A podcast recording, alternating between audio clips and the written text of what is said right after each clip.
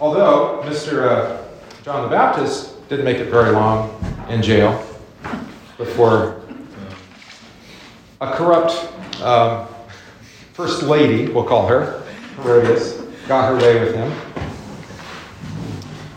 Finally, I mean, Herod didn't want to kill him, but the lady did. So, yeah, he's kind of caught rocking a hard place. Right? I mean, which is going to be worse? Kind of the political fallout or the trouble at home? Yeah. So you think on those terms, like, I have to live with this woman. The people can say whatever they want about me. I'm in charge. Right? All right. So, just be ready. Watch out. It'll be fun. And, uh, I oh, somebody, as my mother was asking me about, you know, well, people don't trust the media anymore. And I'm like, I never did. I mean, I don't know if you, if she taught me that. Somebody taught. We were always taught be skeptical. Don't. They've all they've, they've all got agendas. Who knows? I'm like, do people really trust what they read? I was so no, never. Don't trust what you read in the newspaper was how it was originally taught to me, right? Mm-hmm. And then it was the internet, which was even worse because anybody can publish on the internet. and the brother. All right. Well, let's let's read something that is trustworthy. Nice. You like that segue? God's word. Okay. You can trust Jesus. Why can you trust Jesus, by the way? Well, you, well, you said you should, but that, there are a lot of people that say, just trust me. Read my lips. I remember somebody saying that. No new taxes. Yeah, good luck. Why should we trust Jesus? Not because, I mean, it's true, he said to, but. Well, I, yeah, but that's, that's circular logic right? He says he's the truth, so we have to trust him. Nah. Why is he trustworthy? Right? You see that word? Because he died for us. He died and rose like he said he was going to, right? He fulfills his promise. He fulfilled he fulfilled his own word. That's correct. That's correct. Right. And has anybody else done that? I mean, in the history of the world? Not to that extent. I mean, there's been people raised from the dead, raised but from the dead, though, passively, right? Has there been anybody who said, I'm going to die, and on third day I'm going to rise from the dead, and actually pulled it off? No, not even Houdini, I don't think. No, it's not a magic trick. All right, that's why he's trustworthy. Okay, it's always good to remember that. It's his death and resurrection that's the proof of his trustworthiness. All right, and that's why, oh, by the way, that's why pastors Trustworthy pastors are those who preach the death and resurrection of Jesus. If they don't preach the death and resurrection of Jesus, then you can't trust them because that's the word they've been given to preach. They can talk about whatever they want, but if they don't preach that, they're not, a pastor. they're not really a pastor. Very good, Leah. They're not really a pastor. All right. So let's read uh, 12 through 17 and we'll cover that. Anybody? Luke doesn't want to read. Leah wants to read? No? Okay. Which chapter? We're in chapter 15. Oh. I'm sorry. We're just backing up a No, am I right? 16. Oh, I'm in the wrong I'm in the wrong chapter. Sorry, people. 16. Sorry. Let's get to the Thanks for uh uh here we go. Yeah, I think you're right, Ron. We did talk about this. All right, good. So 16, 16. There we go. Let's do that. Thank you. A little while, and you will see me no longer. And again, a little while, and you will see me.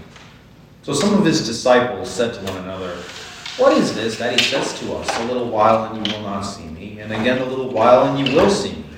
Because I am going to the Father. So they were saying, What does he mean by a little while? We do not know what he's talking about. Jesus knew that they wanted to ask him.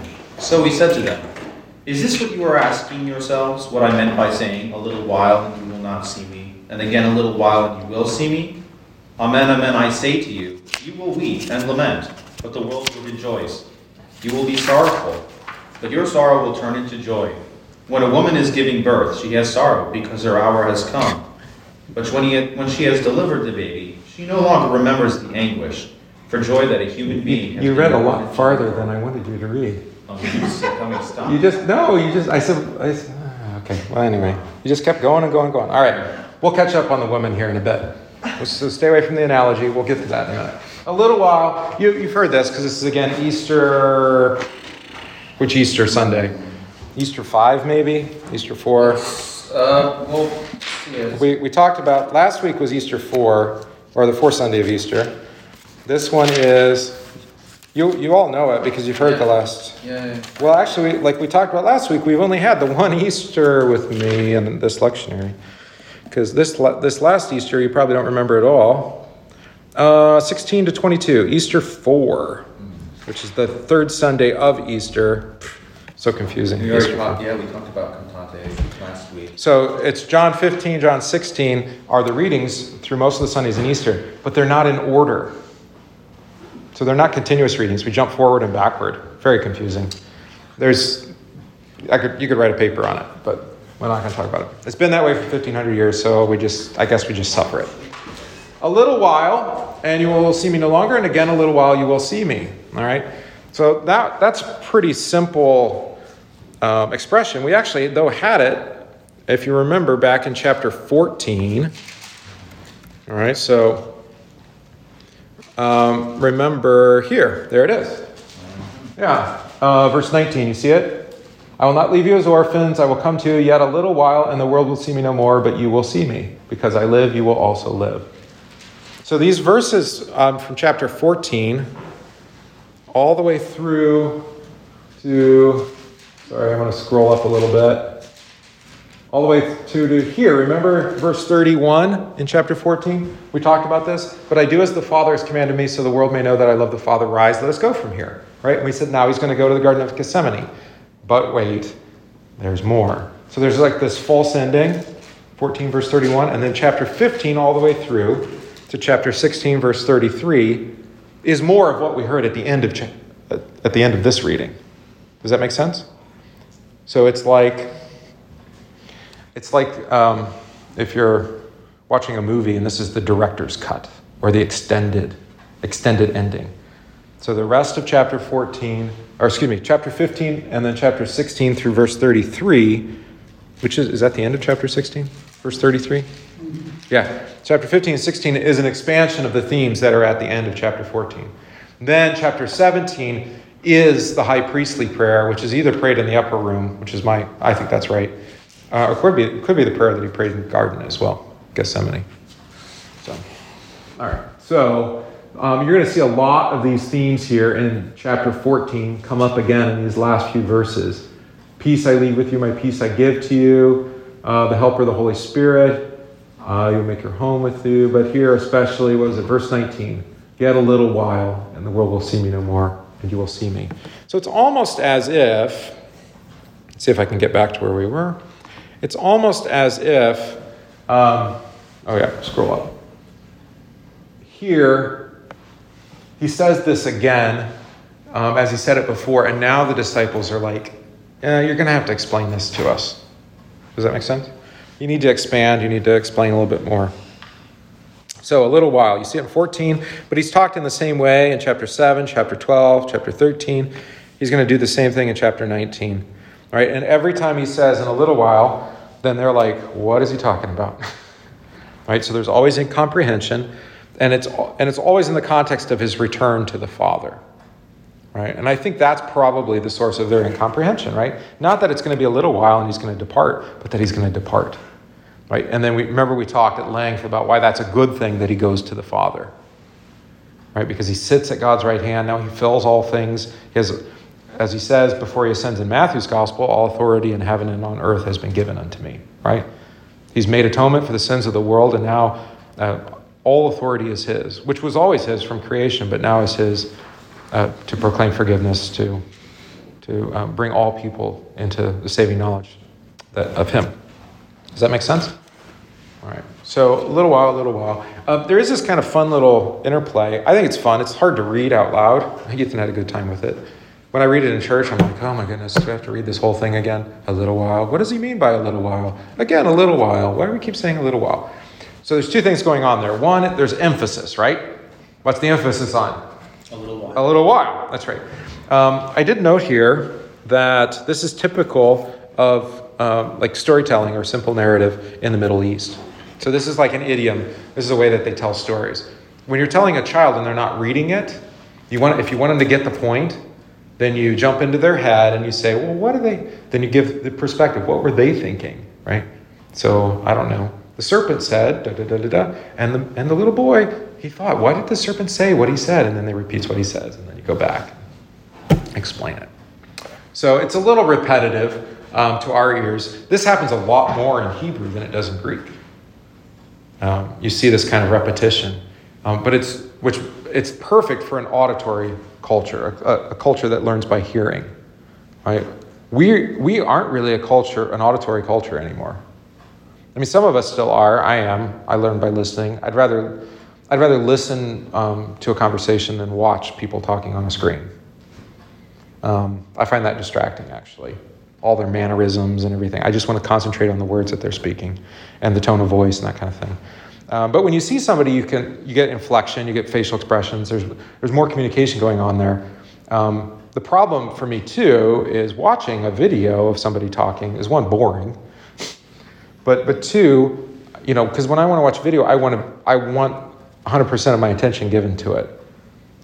But to sit down and watch somebody talk for an hour or whatever on video, it has to be a pretty, you know, engaging conversation for it to be worth watching. And that's why they, then they add all the pictures, the illustrations, the diagrams, because they're trying to keep your attention. But if you're telling a story in person, you know, sit on my knee, I'm going to read a story to you, or whatever. The, vis- the visual goes out, and what, what takes the place of the visual? Well, in the hearing, yeah, the, the hearing takes priority, but instead of seeing with your eyes, you still see, but you see with your yeah. with your mind. With your mind, your imagination, right? Yeah. Right.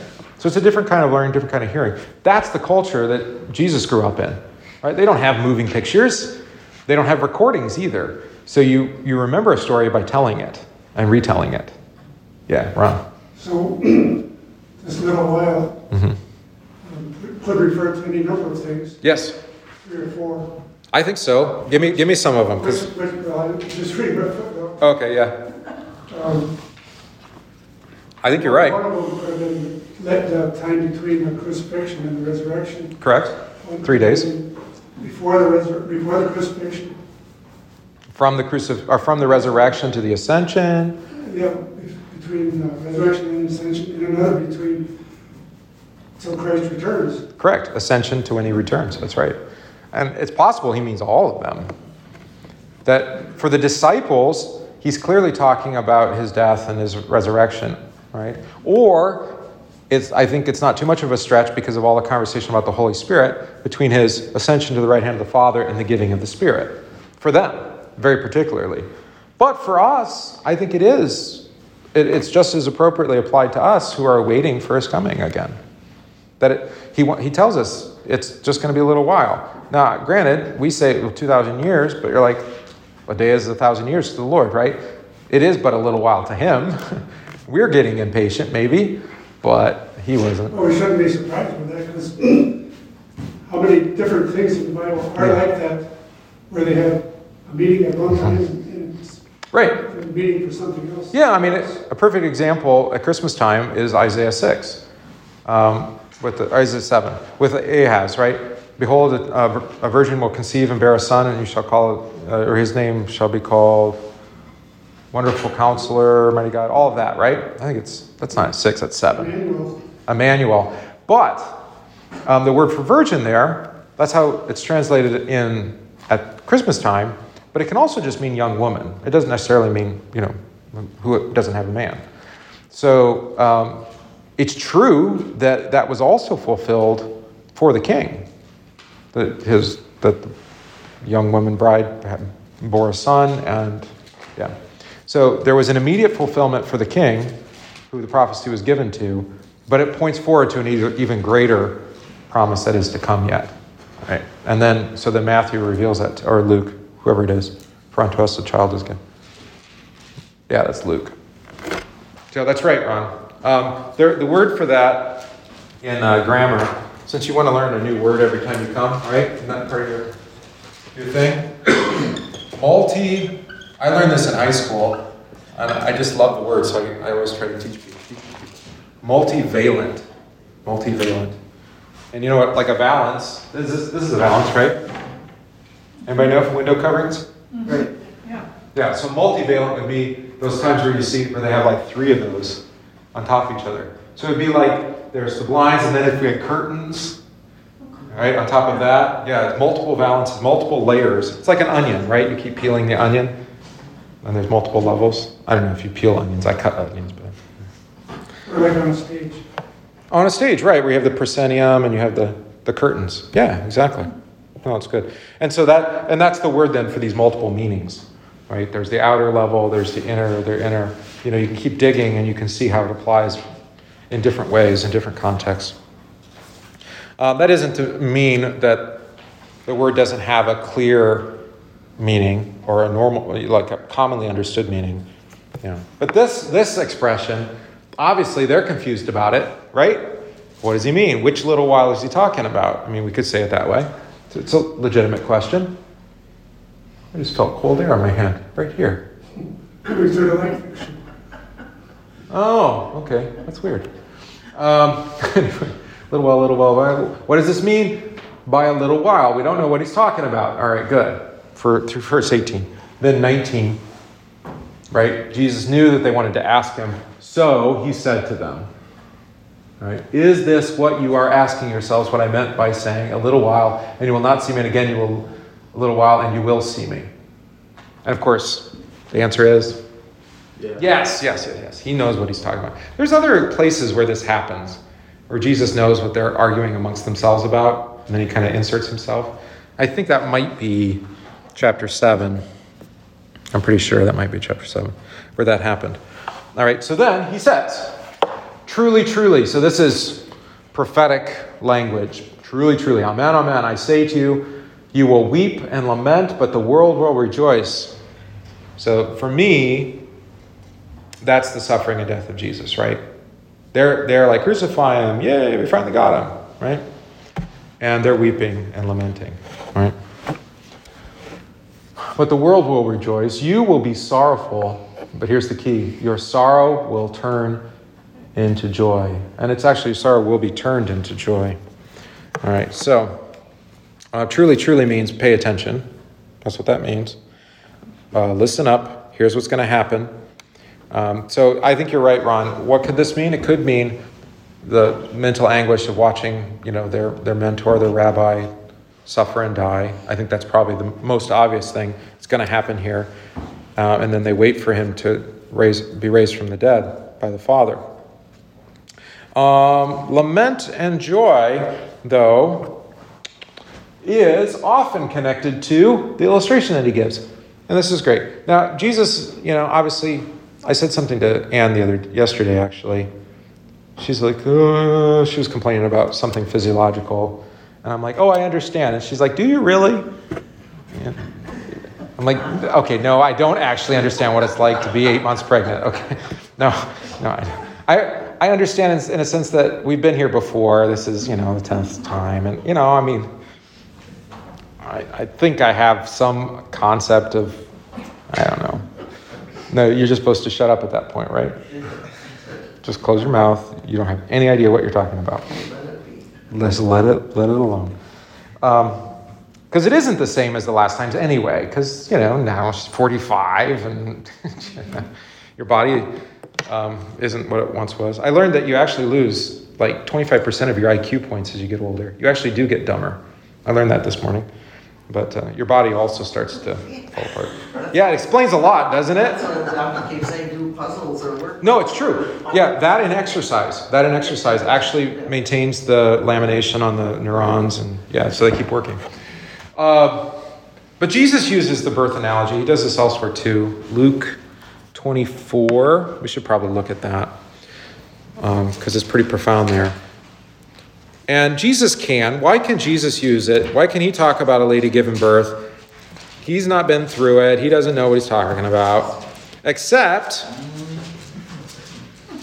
except what? Well, he's omniscient, but more than that. Well, he was the one who gave them the pain in Genesis. Well, that's true. I was just thinking that's just he made woman. he knows woman because he made her. I mean, how else could you know? That's what he said to, the, to Eve. Right? Or God. Yeah, well, that's Jesus. Yeah, but go ahead. What did he say? Well, that after they sinned and Garden of Eden, Yeah, labor for her would be painful, painful, and then Adam would have to toil. right? And by the way, I expand that. I say it's not just labor's painful, although that's true, but actually bearing children, oh. raising children is also painful. Yeah, often, especially with infant mortality and all of you know that. But um, all right, so this is the road to Emmaus. So there's a couple things that are common in common here with what happened, and it's not the birth, it's not the birth story, but it's similar. In that very day, two of them were going to a village named Emmaus, about seven miles from Jerusalem.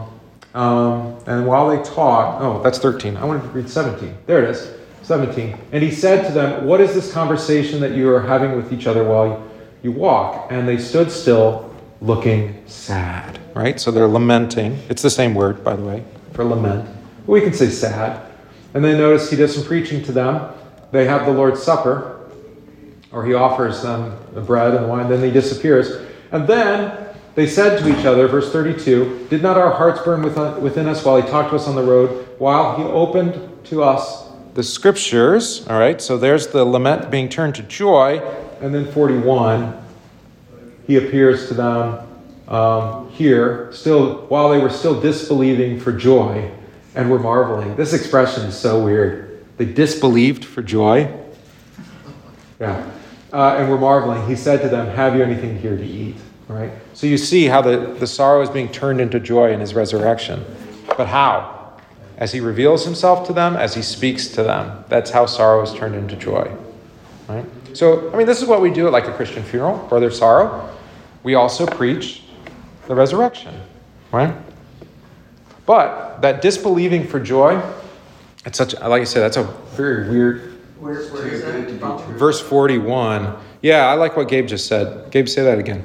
It's too good to be true. Yeah, it's too good to be true. So they refuse to believe for, um, for joy, for chara. All right, so yeah, it's too good to be true. And they're actually scared of being happy, of being joyous. So scared that they won't believe. Right? It'd be kind of like, I don't know, maybe you're a fan of a political candidate, um, you know, and that candidate appears to have, you know, that's it, that's all done. And then something happens, and you're like, that can't, no, that can't be, that can't be true. That, what? And then it happens, and you're like, wow, I, and, and you just don't want to, you just, you don't want to be disappointed. So rather than believe it, you're just like, so. I'm waiting to be vindicated because I've been saying for a few weeks, three weeks, you know, that it'll be fine. We'll get through it. But nope. They're like, nope, nope, nope. I'm like, no, there's nothing about this election that was normal. Sorry. Um, all right, so where are we? We're in Luke. So you have some similar expressions there in Luke. And then the woman giving birth, obviously Genesis 3.16 is one. Um, but it's all over in the Old Testament, especially Isaiah. So another guy who likes to talk about childbirth. I mean, how dare he, right? They will be dismayed. Pangs and agony will seize them. They will be in anguish like a woman in labor. They will look aghast at one another. Their faces will be aflame. I think, you know, I want to be a little bit funny about this. You know, this is what, like, Isaiah knows of childbirth is like standing outside with the other men while the women are helping the woman give birth. So, again, he's using his ears. He can't see what's happening. And so, of course, he's going to be like, that sounded really terrible. It's true, right? It doesn't sound good from the outside, you know, depending on the woman. Some people are actually, my sister in law is very quiet, which is strange. I think that's why years ago they didn't allow the men in the delivery room to look like, I mean. Because they're just going to. have been able to handle it. yeah, which, which is dumb. Because if, because you need the visual, you need to understand, and you're like, oh, I, oh, okay. I mean, I still don't get it, but you know, at least I have, I'm not, I don't have to use my imagination. All right. So, so again, the woman in childbirth is referring here to the Lord's judgment and the destruction that will come upon sinners. Um, Isaiah 13, Isaiah 26 is another one. All right. So Isaiah loves this one. Uh, O Lord, in distress they sought you. They poured out a whispered prayer. when your dis- discipline was upon them. Like a pregnant woman who writhes and cries out in her pangs when she is near to giving birth. so were we because of you, O Lord. We were pregnant, we writhed, but we have given birth to win. Oh, that's interesting. We've accomplished no deliverance on earth. All right. Now, why, I mean, why, why use this analogy so much? Because, like you said, it's the, one of the first signs given of, of original sin, of sin that was brought into the world, right? So every time a child is born, we remember not only that God gives life, but also that we're born in sin, right? And so then that becomes an analogy for, um, for sin. Okay, what is another one? 42. Or the good uh, line in in Isaiah 26, Uh-huh. verse 19. Oh, I didn't go far enough. Okay. What's next? Oh, your dead shall live, their bodies shall rise. You who dwell in the dust, awake and sing for joy, right? The earth will give birth to the dead. The earth will give birth to the dead. This is why when, when Jesus confronts the Sadducees and how they deny the resurrection, it's like, why, why don't they believe in the resurrection? You know why? They didn't know the scriptures. They did know the scriptures, but they, they only accepted as canon the books of Moses. Yeah, they didn't read Ezekiel. They didn't read Isaiah. They didn't read the prophets, the Tanakh, as, as the Hebrews call it, or Jews call it today, the Tanakh, the prophets. They didn't read the writings of the Tanakh means writings, the writings of the prophets. Because the prophets, I mean, there's resurrection of the body in Moses as well, but it's it's much more, what do you want to say, veiled, less obvious. And the prophets, it's through and through. I mean, or just read Job. They don't even read Job. It's like, I know my Redeemer lives on the last day and I will see him face to face. And you're like, that sounds like the resurrection. Oh. Yeah, so no, they, the Sadducees denied the other books. They only had the first five books of the Bible, of the scriptures. All right, here's 42. For a long time I have held my peace. I have kept still and restrained myself. Now I will cry out like a woman in labor. I will gasp and pant. I think, you know, our, our liturgy, our church services are kind of boring because that's what should be happening before the, you know?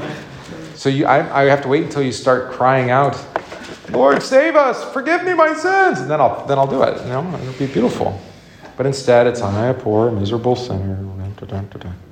I'm just joking. I'm having fun with you, but yeah. But there, I mean, that is whether that happens physically, verbally. That is what's that is what happens in the conscience when you know your sin, right?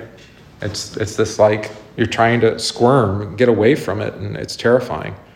Uh, did I give more? Oh yeah. I don't even think I gave them all. I only gave you some of them. Here's 66. Uh, the sound and noise. Where is that? Oh, there it is. The sound of an uproar from the city, a sound from the temple, the sound of the Lord rendering recompense to his enemies. Before she was, uh, quote, before she was in labor, she gave birth. Before her pain came upon her, she delivered a son. Who has heard such things? Who has seen such things? Shall a land be born in one day? This is the postscript. This is the last chapter of, of Isaiah. Shall a land be born in one day? Shall a nation be brought forth in one moment? For as soon as Zion was in labor, Jerusalem, she brought forth her children. Shall I bring to the point of birth and not cause to bring forth, says the Lord? Shall I cause who spring, or to who caused to bring forth shut the womb, says your God? Of course, the answer is no. Rejoice, O Jerusalem, and be glad for her. All you who love her, rejoice with her in joy. All you who mourn over her, that you may nurse and be satisfied from her consoling breast, that you may drink deeply with delight from her glorious abundance. This is all, again, the last chapter of Isaiah. All, it's been, we've been propelling towards this for 10 chapters, from 55 to 66, 11 chapters. And it's the fulfillment of the last day when all will be brought into completion. And um, finally, we who are laboring in birth pangs until now, as Paul will say, you know, will be delivered safely into, into heaven. So, so um, yeah, going down, as Ron pointed out from back Isaiah 26, that our death, we're put in the grave, and then we're, we're actually dragged out of the earth on the last day again with, with trumpets and the cry of command. And it's like the earth gives birth to us, right? And as we raise, are raised from the dead. So, beautiful stuff, right? Uh, and of course, Micah, 1 Thessalonians 5, that's the one I was just quoted from Paul. And then, of course, uh, there's the, the, it gets a little weird if you start to read commentaries on this, because then they're like, well, I should get back to our actual text. This, uh, Jesus is referring to Mary you know, because anytime he mentions a woman, it's always Mary for a particular school of interpretation. You know which school I'm talking about? It'd be the Roman Catholics, right? It's always about Mary. That's, by the way, that's why everything's blue in Advent. Did you know this? Why it switched to blue back in the 50s, 60s? It's because it's, it's Mary's color. They even changed the last reading uh, for the fourth Sunday in Advent is a Sunday, is Mary's is a Sunday, another feast for Mary, actually. Um, we keep, and you hear the Magnificat. Um, it's an alternate reading for us. I still do the John the Baptist, but it's blue for Mary, and then we never talk about Mary through the whole season. so the, the historic color was was violet, like Lent, because the seasons are very similar. Um, but then you would need two sets of violet, like one that has, you know, more Lenten cross of crown of thorns and that kind of stuff, and then a set for Advent that's more what candles or uh, the manger or kind of a Advent. I don't know. Jesus coming on the clouds would be cool too. That'd be a really cool Advent set. Have Jesus coming in on the clouds. That'd be cool. Why don't we make one? Yeah, I'm really good at that stuff. I could make one. Why don't you make one? Yeah, you make it. We should. Yeah, I mean, most. I think were all our sets. I don't think we've purchased any of our sets, right? They were all made for us. Yeah, they were all made for us. So, I mean, that's the wonderful tradition, by the way, is have the church make, make the parents' investment. Somebody or people. All right, so what we're we talking about? Leah, she never remembers the anguish for joy, the a human being. I love that.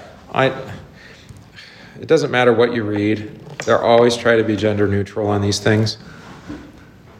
Um, what, anybody have a different translation of that? 21? Instead of a human being? To a child. A child. Ooh. Pain because her child. Oh, no, no, that part's the same, yeah. No, that part is the same, but I mean the last part. For joy that a human being was born into the world. Put it man, Man, what kind of Bible do you have? King James. Yeah, that's literal. That's actually what it says. For the man was born, right? Right. So, so if you don't do that, I mean, it's in the terms of my sixth grade teacher. God bless her. She she was she hated gender neutral language. She hated it, and she like this was like her. I don't know, like agenda. She was going to teach us all to hate this. So she would point this out: man, mankind, right? And, and human includes man, right? And woman, all right? Because who came first? It's in the Bible. Man, and then woman was taken from the man. It doesn't say that. That doesn't mean woman's inferior. It's there's just a uh, that's that's the ordering of things that God did. All right. Anyway, mankind refers to all people: women, man, child, all colors, all nationalities. I don't know what. We're the ones that like to break things down and distinguish where there aren't distinctions made, or where distinctions aren't helpful. All right. Anyway, it's man, which is helpful because then Jesus, of course, he's referring back. He might be referring back to Mary, right? Um, was she overjoyed that man was born in the world? Yes, because Jesus is the new man, or you say the new Adam, if you want to use his name, right? So, as one man brought sin into the world and judgment, so one man, to quote Paul here, brought forgiveness. That's right. That's why man is important. I know you can say human being, but you, you're making it unnecessarily complicated, and you're actually you're actually hiding some of the theological import of it by by trying to be inclusive in a way that you don't actually need to be, because um, it's already inclusive. It's speaking of Jesus. Uh, yeah. So maybe Mary herself, and of course, uh, what was the other thing? Oh, it could be the lady in, in Revelation too. Twenty-one, Revelation. Oh, nine, no, twelve. Sorry, twelve. Revelation twelve. You know the woman and the and the serpent and death and destruction, and she's in labor, and the world's going to hell around her, literally. It's kind of fun stuff this time of year. This every four years, apocalyptic language. All right, let's keep going. I actually wanted to read a lot more today, and I'm just ranting. We're doing okay. All right. So you have sorrow now. Oh, we didn't read this yet because I stopped Ethan. 22. Yes. So also you have sorrow now, but I will see you again, and your hearts will rejoice, and no one will take your joy from you. Hmm. In that day you will ask nothing of me. Amen, amen, I say to you, whatever you ask of the Father in my name, he will give it to you. Until now you have asked nothing in my name. Ask, and you will receive, that your joy may be full. All right, very good. So we have that joy language, and so we have the analogy of the woman giving birth, and then when the then she doesn't remember her pain anymore. It isn't that you don't remember that you were in pain, but you don't remember exactly what the pain was like. Because memories are faulty that way. You remember it was bad, but you can't like put yourself back in the position that you were in when it happened and, and feel the same pain that you felt then. Right? It's, it's the mem- you have the memory of it, but it's not the same. All right, so in a way, it kind of goes away. The Lord takes that from you. So you have sorrow now, right? Because He keeps saying a little while, I'm going to depart from you. Make sense? So, of course, they're sorrowful. But I will see you again. So I think resurrection is clearly in mind there. And your hearts will rejoice. Although they didn't really rejoice all that much when Jesus appeared to them in the upper room, did they? They kept the doors shut and they didn't go anywhere. but eventually, right? And no one will take your joy from you. Why? It's your joy, but it's joy that's given to you. And it's joy not based upon who you are or what you've done, but it's joy that's grounded in who Jesus is for you. Right? And that's why they can't take it from you, because they can't take Jesus from you. Does that make sense? Yeah. Some people. Um, what happens when, when somebody says, you know, I, I, I've had this happen. Uh, I'm having trouble going to church because it's just not joyous for me. I can't remember. Yeah, I know. And not every Sunday is going to be, you know, a rip roaring good time. You know, sometimes, sometimes uh, the preaching or the hymn or the reading is going to hit you in a way that gives you joy. Other times you might leave actually feeling the weight of your sin more than you do joy. Depends on how the Holy Spirit works upon you that day. I mean, God willing, you will always hear the word of forgiveness, and you know that. And nobody can take that from you, right? Because you didn't earn it, you didn't deserve it, it was given to you. Like any gift, you know. I mean, Jesus is not a. What's the opposite of a regifter? Who's the person who takes a gift back? Do we have a term for that? People, my grandmother was this way. An Indian giver. That's, that's it. I knew there was a term for it. She would come and she would look around the house. God rest her soul. Okay? She would look around the house and she'd make sure that the gift she gave was on display, right? And we learned this the hard way. And if it wasn't out, it wasn't about, or it wasn't being used, she'd be like, Do you want me to just take it back?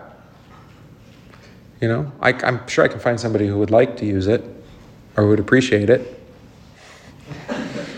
They're like, You gave it to me. Well, yeah, but I didn't give it to you to keep in a box. Ironically, she was kind of a pack rat, a very organized one. She had boxes and boxes of stuff, organized, but not on display. Nobody saw it. She kept, okay, so after um, they cleaned out the house, because my grandfather died too, and then uh, my mom gave me like all of all of the Christmas cards I wrote to her, all the thank you notes. She kept them all and she had them organized and Sound like my mother. I appreciated it. I mean, but I don't know. Do you think she went through the box and looked at those thank you notes every year and like, oh, look at how appreciative my grandson is? Maybe she did. Maybe she did. I try to be charitable about it. I don't know. I read the thank you note, I say thank you, and then I throw it away. You know, I, I appreciate the card. And that, I think that's the limit of the purpose of the card. Is I received your thank you. I suppose we could put it up on a, on the wall or something.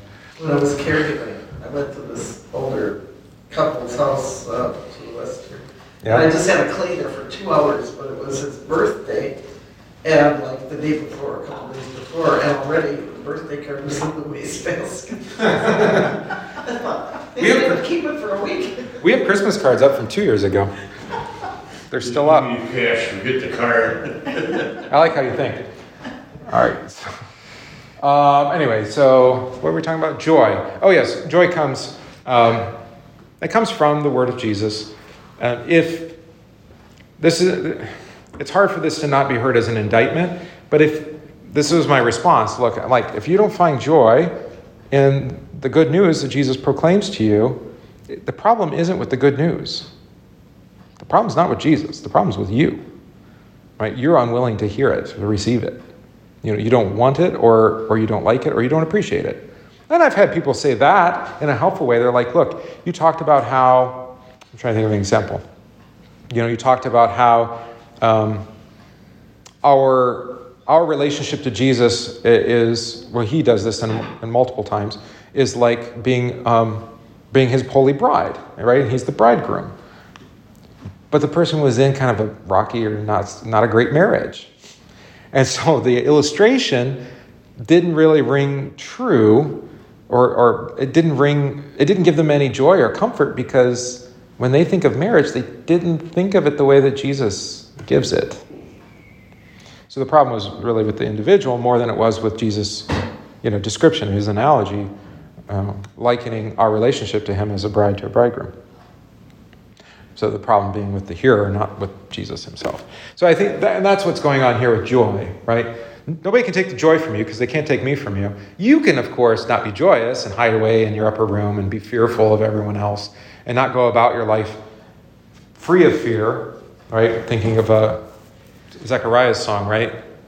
Free to worship him without fear all the days of our life, right? That's that's what you want. You want to be joy. You want to be like Zechariah, where your tongue is loosened to praise, praise him, and you just go about you go about rejoicing in all things, knowing that your salvation is here.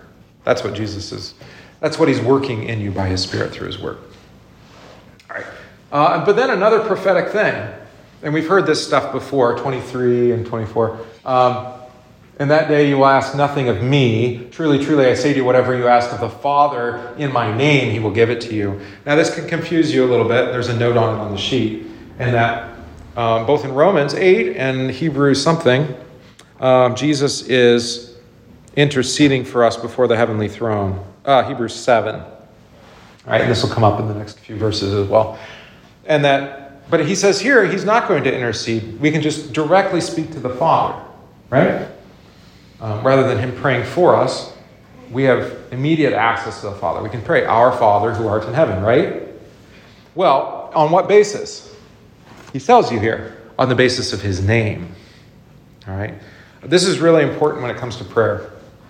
I actually heard this on a podcast and I, I, I really appreciated the comment.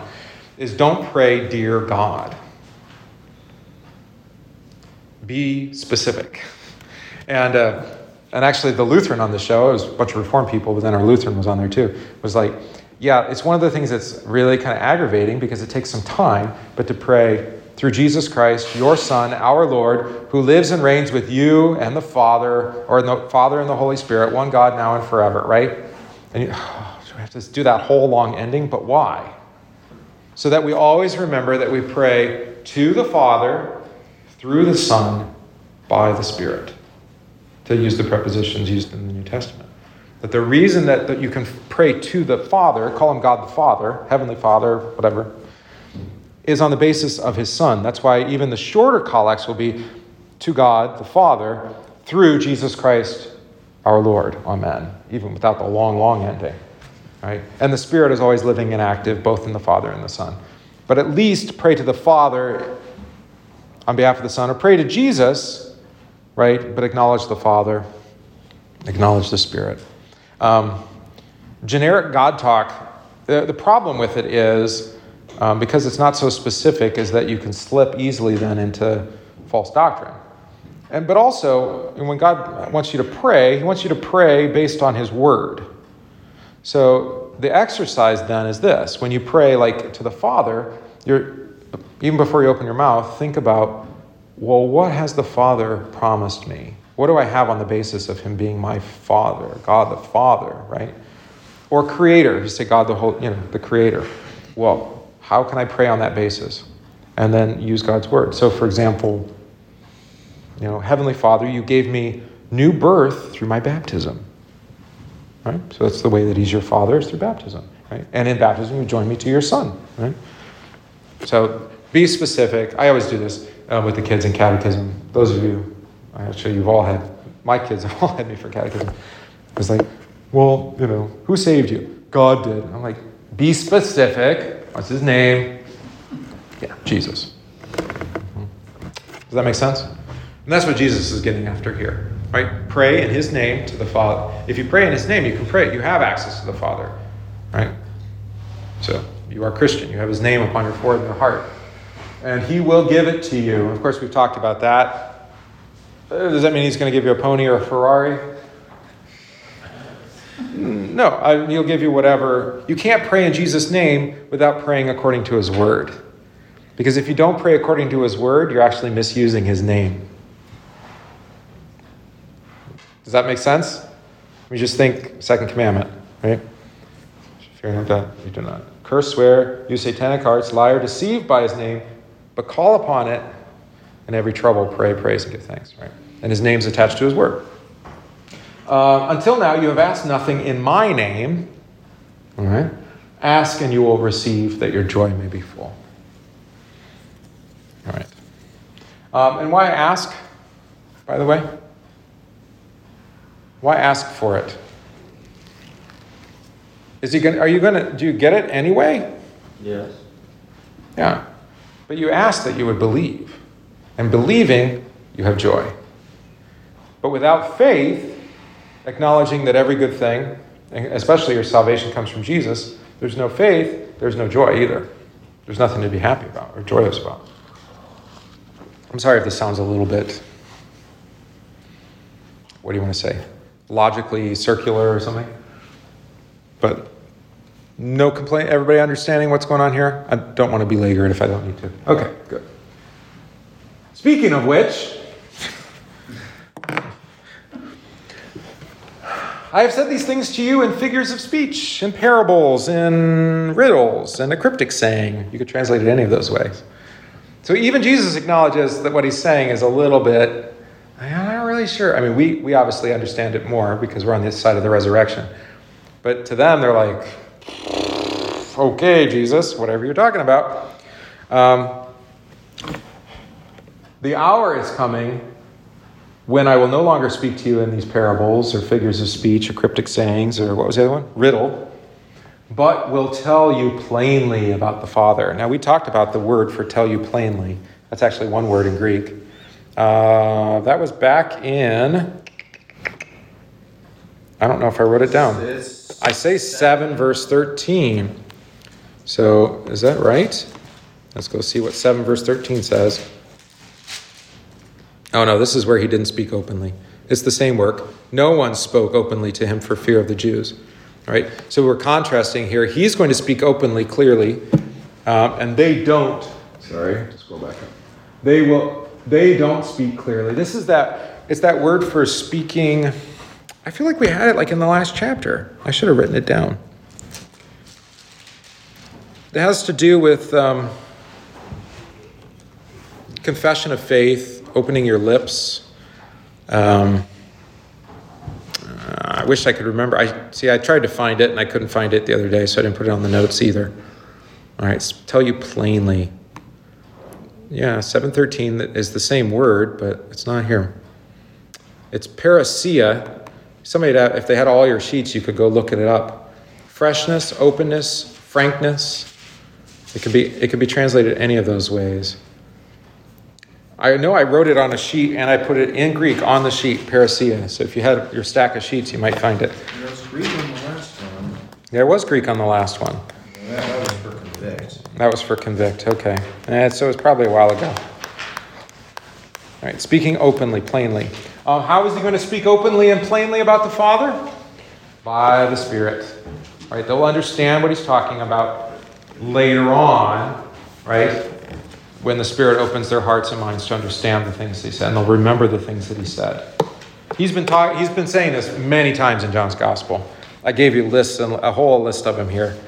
Uh, chapter 2, verse 22, chapter 6, verse 61, 62, 73, 7, verse 39. He keeps saying this. Um, and John does it like parenthetically, even. He says, These things they did not understand at first, but later they understood him, right? Like, like this one.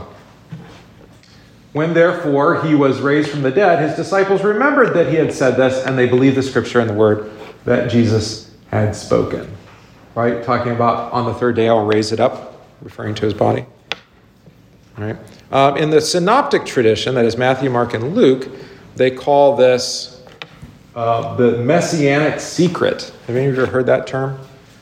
It's especially the case in Mark's gospel, right? Where it's just nobody understands until after his resurrection.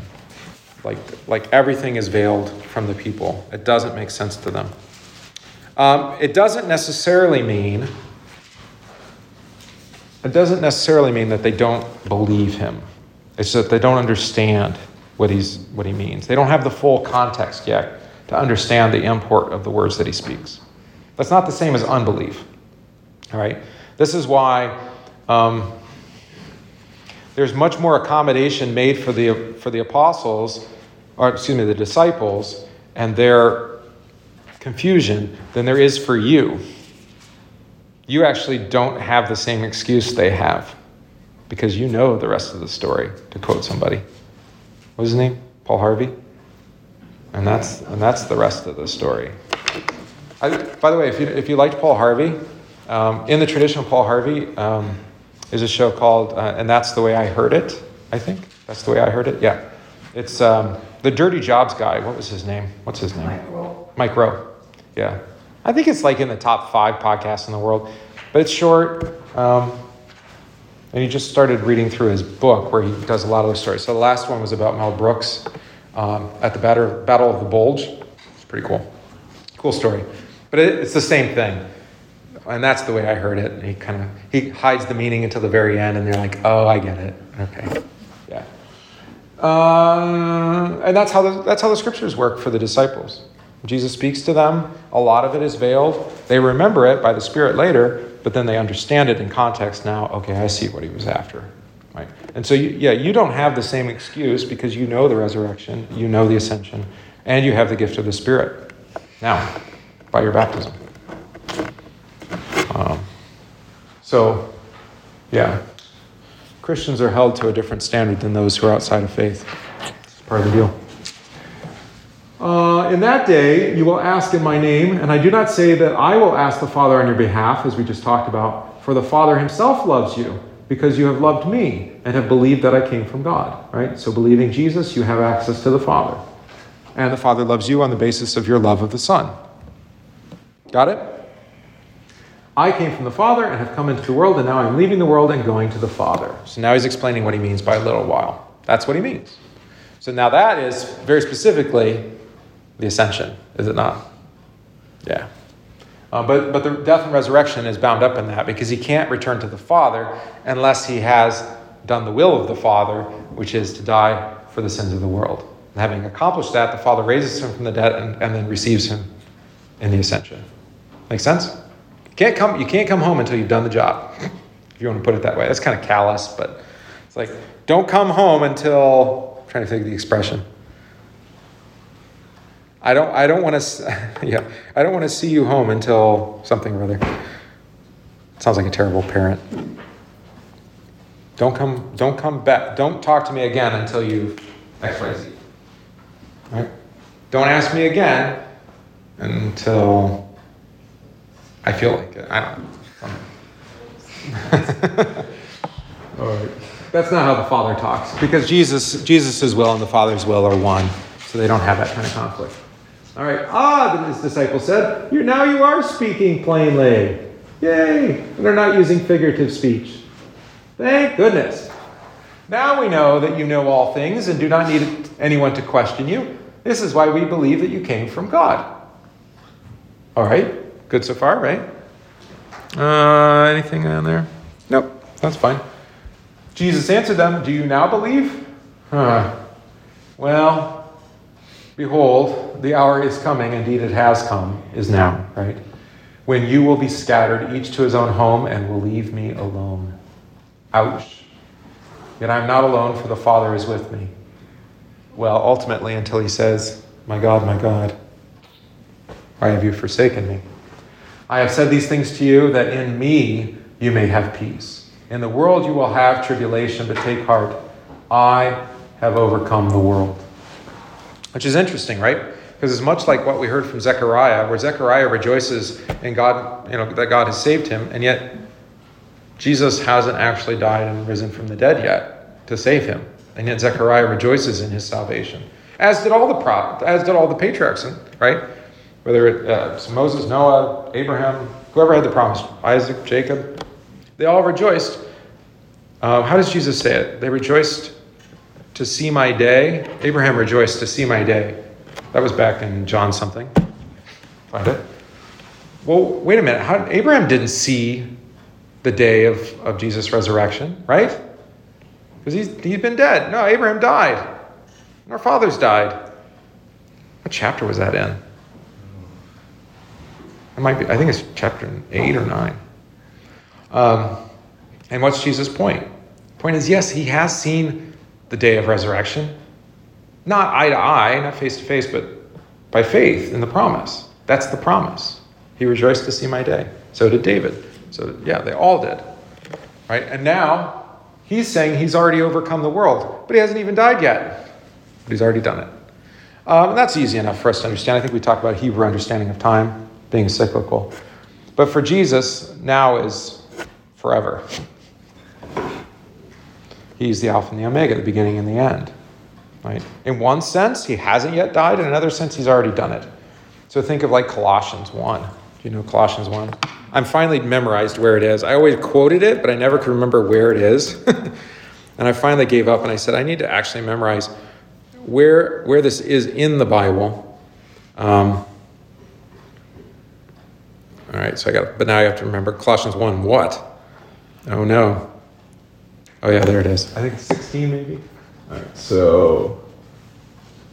Uh, it's a very. Here we go. Look at this. Speaking of time, he is the image, speaking of Jesus, of the invisible God, the firstborn of all creation. For by him all things were created in heaven and on earth, visible and invisible, whether thrones or dominions or rulers or authorities. All things were created through him and for him. We talk a lot about that, right? And he is before all things, and in him all things hold together. And he is the head of the body, the church. He is the beginning, the firstborn from the dead, that in everything he might be preeminent. For in him all the fullness of Godhead was pleased to dwell, and through him to reconcile to himself all things, whether on heaven or on earth, making peace by the blood of his, of his cross. Isn't that something? That he is preeminent, that he made all things and he's redeemed all things. And all of that, Paul doesn't have this flat sense of, linear sense of time. It's like he's flattening future and past and present all into now. Now. Like that hymn that I really don't enjoy. Now, now, now the silence, now the. You know this one? You know that one? Now the silence? You've sung it? Yeah. Now, now, now. It ends now, now, now. I, it's too repetitive for me. I'm sorry. But, I mean, I get the sentiment of it, but it's. Modern, it? Is, yeah, it's Lord's Supper hymn. I'll just read it to you. It's one stanza, it's not long. But it does it does actually convey this no, no, we didn't sing it. I I talked about it. Oh no, now I went too far. No, no, no. Now the tongue my mystery telling. No, that's a different one. Come let us eat. No. Let all mortal flesh know, thy body know, O Lord we praise thee. There is an index on the back. I know. It shouldn't be that hard, but it's only. I know it's on this side of the page. I even. All right. Fine. Give me put a marker in the index so nine ten. It's actually at the back. I was in the wrong section. It's at the beginning of the service. It's, here it is. Now the silence, now the peace, now the empty hands uplifted, now the kneeling, now the plea, now the Father's arms in welcome, now the hearing, now the power, now the vessel brimming, brimmed for pouring, now the body, now the blood, now this joyful celebration, now the wedding, now the songs, now the heart forgiven leaping, now the spirit visit, spirit's visitation, now the son's epiphany, now the Father's blessing, now, now, now. There must be another hymn that has now. Yeah. Yeah, no, um, you're thinking of, I said, now that my tongue the mystery telling. Yeah, maybe. I don't know. That one has a lot more nows. Yeah. Yeah. And I mean, you get the idea that present tense, right? God is for us, present tense, now. Not he was for us or he will be for us. You know, we don't have to look forward to heaven. We don't have to, or only look forward to heaven, or only look back to what he did at the cross, but that he's present for us now, bringing, I mean, he, literally, you know, to him, it's he just died for us. And yeah, anyway, you were going to say, Ron. Um, I just have a question that I was looking over here. You were referring to something in Mark before, but Yes. the disciples didn't understand. Yeah, it's called the Messianic Secret. Yes. Um, verse thirty-two of chapter nine in Mark. Okay. Mark. Jesus says, "The Son of Man is going to be betrayed into the hands of men. who will kill him, and after three days he will rise."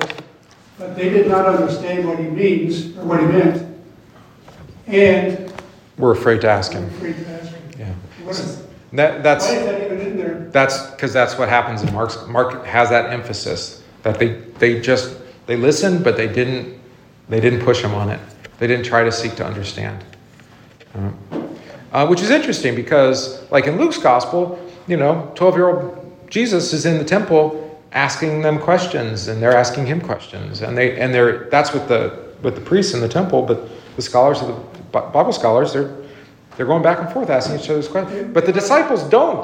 The disciples must have been with Jesus for quite some time. At this point, uh, let's see, Capernaum, it's probably chapter 9. It's probably been a year or two at this point.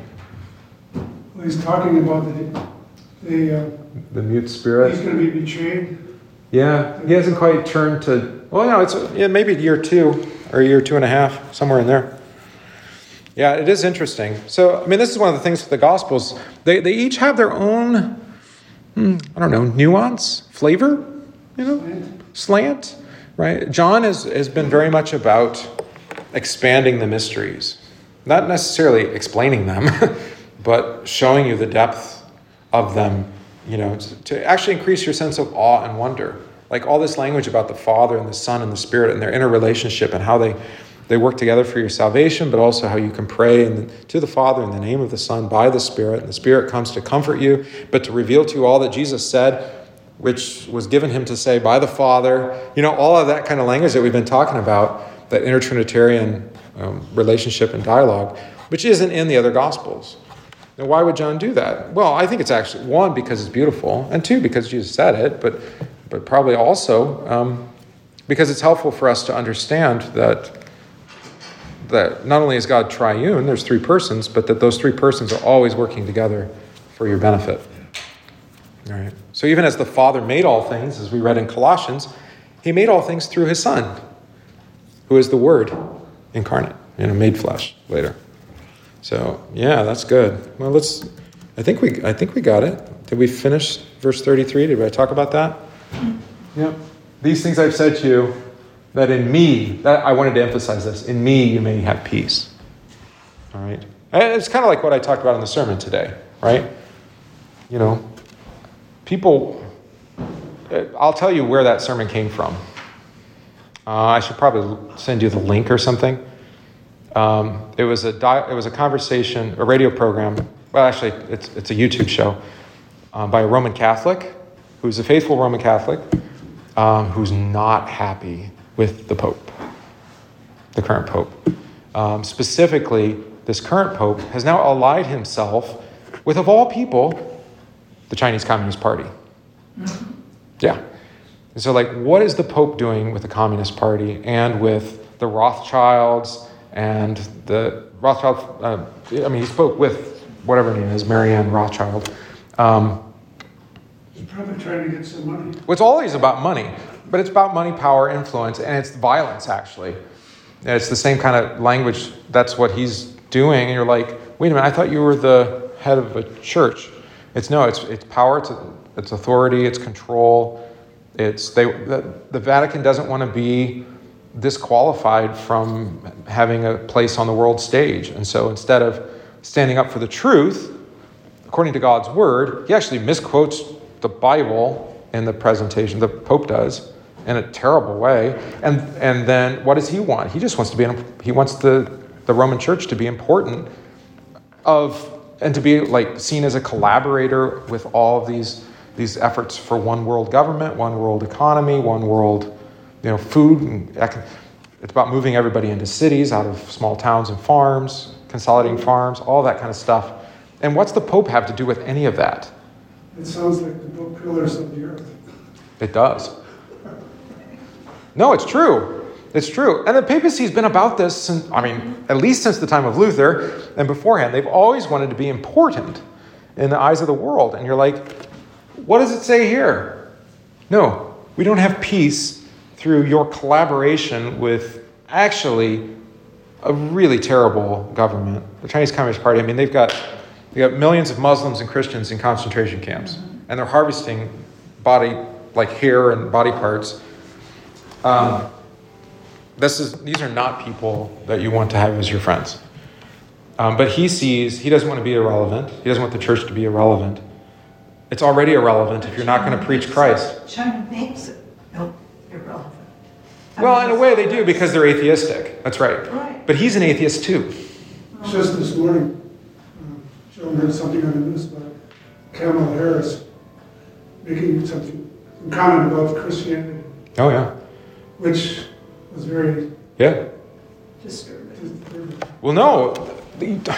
This is the thing. People say, well, how can, how can Mr. Biden be a Roman Catholic? Because he's a Roman Catholic in the way of the Pope, not in the way of the faithful Catholics who actually believe Jesus and want to follow his word. And yes, they're confused on, on some doctrine, but on the whole, actually, we could still call Christians. Based on what the Pope was saying, I can't even call him a Christian. And if you really want to see a great example of this, look at the nativity scene at St. Peter's this year. Yes, You've seen it? oh With the space aliens?